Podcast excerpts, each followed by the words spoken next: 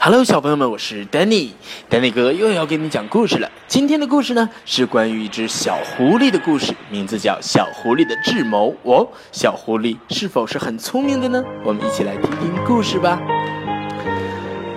几百年前啊，在日本的深山里呢，住着一个猎人，他靠啊捉狐狸为生。村民们都不喜欢猎人的这种工作，因为他们知道狐狸是种狡猾的动物，拥有非常神奇的法术，经常变成人类或者其他动物的样子，以达到自己的目的。一些人还说，某些特别聪明的狐狸呢，甚至可以变成神的样子。但是啊，猎人丝毫不理会这种说法，继续捉狐狸。他抓了太多太多的狐狸，最后啊，狐群也觉得该反击了。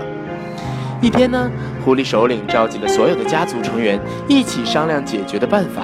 他坐在了山沟旁的小土坡上，大家都从四面八方围拢过来。啊，听我说呀，我们必须要行动了！他嚷嚷着，我们一定要阻止这个猎人，否则大家都会完蛋。现在谁有好主意呢？所有的狐狸啊，都选择了沉默，因为他们知道。这只高高在上的老狐狸只是假装听听大家的意见，和以前一样呢。他早就自作主张地计划好了一切。一阵风吹过呀，松枝上的雪花纷纷飘落，落在了大伙儿面前。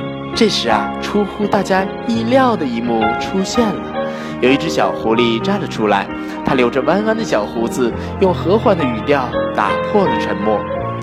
也许我们其中的某个可以变成鬼魂去吓吓他，让他知道不能再杀狐狸了。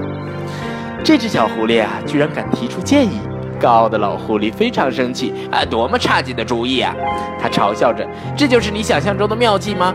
这根本不管用的。知道为什么呢吗？因为它太简单了。”小狐狸没说什么，只是默默地低下了头。老狐狸环顾四周，看了看大伙儿：“我有一个主意，比他的好得多。”老狐狸郑重地说：“猎人呢，有个当法师的叔叔叫白藏主。明天早晨啊，我就变成这个法师的模样，然后去找猎人，劝他停止捉狐狸。就凭我这么聪明，一定可以成功。这个猎人呢，肯定会听法师的话，因为他非常尊敬自己的长辈。”说到这里啊，他特别瞪了小狐狸一眼，跟我们当中的某些人就不一样。转天呢？老狐狸一大早就起了床，他伸了伸懒腰，走出了自己的窝。一缕缕阳光透过大风卷起的雪花，照耀着大地。老狐狸把自己的变成了呀法师的模样，下山来到猎人家里，然后一屁股坐在了炭火盆边，喝着茶，暖着身子。侄儿啊，人们跟我说你杀了很多的狐狸呀。老狐狸变的法师说。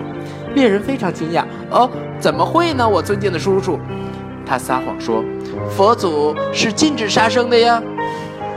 突然啊，一只狗从附近的农场飞奔出来，不停地大叫。老法师吓得一下跳了起来，惊慌地四处张望。然后呢，他想起自己正假扮成人类，又重新坐了下来。抱歉啊，侄儿，我刚才有点失态。我想我可能坐在了自己的尾巴，哦，不是茶杯上。接着说吧。于是啊，猎人继续说道：“所以啊，叔叔，就像我说的，我并没有捕捉狐狸啊。但是随着老狐狸的不断逼问，猎人最后还是承认了，并说自己还卖狐狸皮。”听到这些呀，我真伤心。老狐狸说：“他假扮的那张人脸变得非常严肃。你必须停止做这种坏事。狐狸呢是十分聪明的动物，它们不会轻易忘记同伴们所遭受的不幸的。”嗯，侄儿啊，走了这么远到这儿来，我有点饿了。你能不能给我弄一两只油炸老鼠做点心呢？这时啊。如果老狐狸细心一点，你就会发现猎人是如何在偷笑的。他假装捋了捋卷卷的胡子，没有让老狐狸发现，因为大家都知道，人类尤其是法师是绝对不会吃油炸老鼠的。最后呢，猎人终于答应停止捕杀狐狸，而达成目标的老狐狸呢，则洋洋得意地离开了猎人的家。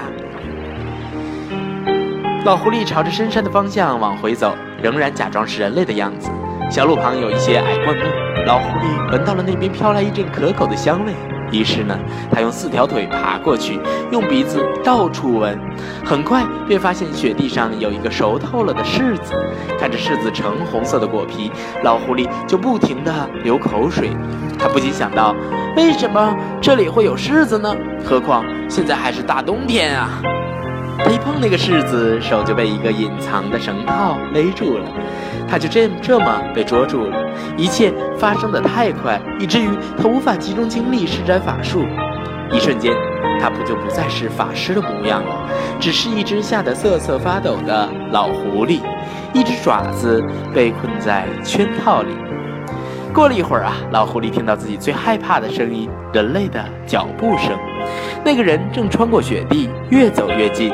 很快呀，猎人便来到了他面前。哼，老狐狸，你觉得我你可以变成我叔叔的样子来骗我？这太蠢了！老狐狸浑身发抖，觉得自己的末日来了。知道你的把戏为什么不管用吗？狐狸，猎人大声地说：“因为它不够简单。”刹那间呢，周围安静了下来。当老狐狸抬头望的时候，猎人已经不在了，身边却出现了那那只留着小卷胡子的小狐狸。来，我来帮你解开绳子。小狐狸笑着说，然后给老狐狸松了绑。是你，老狐狸气喘吁吁地说：“你把自己变成了那个猎人，一直跟我说话的原来是你。”对呀，小狐狸若无其事地回答。那么，那个猎人去哪儿了呢？昨天晚上我去找那个猎人，并且变成狐狸鬼魂的样子吓唬他。他觉得自己做了太多的坏事，非常后悔，于是收拾行李，今天早上就离开了。那个猎人再也不会杀狐狸了。一时间啊，老狐狸不知该说什么好。过了一会儿呢，他淡淡的说：“我觉得有时候简单的确实是最好的。”在深山里啊，他们朝家的方向走去。这时，小狐狸不禁又一次为自己的成功得意一番。